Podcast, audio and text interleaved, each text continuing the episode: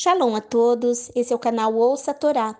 Hoje vamos ler a quarta liá da Paraxá Bechaloterra, do livro de Bamidbar, Números.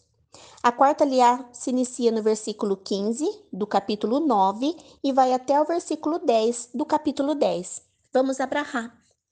Baruch atah Adonai Eloheinu melech haolam, asher bahar banu mikol ha'amim venatam lanu et torato, Baruch atah Adonai noten hatorá. Amém. Bendito sejas tu, eterno nosso Deus, Rei do universo, que nos escolheste dentre todos os povos e nos deste a tua Torá. Bendito sejas tu, eterno, que outorgas a Torá. Amém.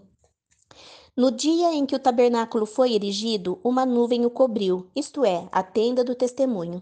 E à tarde, sobre o tabernáculo, apareceu algo semelhante a um fogo, que permaneceu até a manhã. Assim a nuvem sempre o cobria, e à noite ela se assemelhava ao fogo. Sempre que a nuvem era retirada de sobre a tenda, o povo de Israel prosseguia a viagem, e eles acampavam onde quer que a nuvem parasse. A ordem de Adonai, o povo de Israel viajava. A ordem de Adonai, eles acampavam. E enquanto a nuvem permanecia sobre o tabernáculo, eles ficavam no acampamento. Mesmo quando a nuvem permanecia sobre o tabernáculo por um longo tempo, o povo de Israel fazia o que Adonai lhe incumbisse e não saía de lá. Às vezes, a nuvem permanecia mais tempo sobre o tabernáculo, de acordo com a ordem de Adonai. Eles permaneciam acampados e, de acordo com a ordem de Adonai, partiam.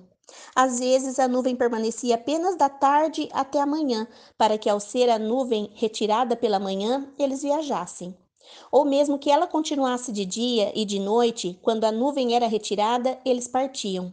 Quer ela permanecesse dois dias, quer um mês, quer um ano sobre o tabernáculo, o povo de Israel continuava no acampamento e não se movia. Mas assim que ela era removida, partiam em viagem. A ordem de Adonai acampavam, e de acordo com a ordem de Adonai, prosseguiam. Eles faziam o que Adonai lhe ordenava fazer, por intermédio de Moshe, Adonai disse a Moshe: Faça duas trombetas, fabrique-as com prata batida. Use-as para convocar a comunidade para fazer soar o aviso para desmontar o acampamento e seguir em frente. Quando elas soarem, toda a comunidade deverá reunir-se diante de você, à entrada da tenda do encontro. Se apenas uma for tocada, só os líderes, os cabeças dos clãs de Israel, deverão reunir-se diante de você. Quando você fizer soar o alarme, os acampamentos a leste começarão a viagem. Quando soar o segundo alarme, os acampamentos ao sul sairão. Eles farão soar alarmes para anunciar a viagem. Entretanto, quando a comunidade for reunida, vocês devem tocá-las, mas sem fazer soar o alarme. Os filhos de Aharon, os Kohanim, deverão tocar as trombetas. Este será um regulamento permanente para vocês por todas as suas gerações. Quando saírem à guerra em sua terra contra um adversário que os oprimir, façam soar o alarme com as trombetas. E isso os fará ser lembrados diante de Adonai, seu Deus, e serão salvos de seus inimigos.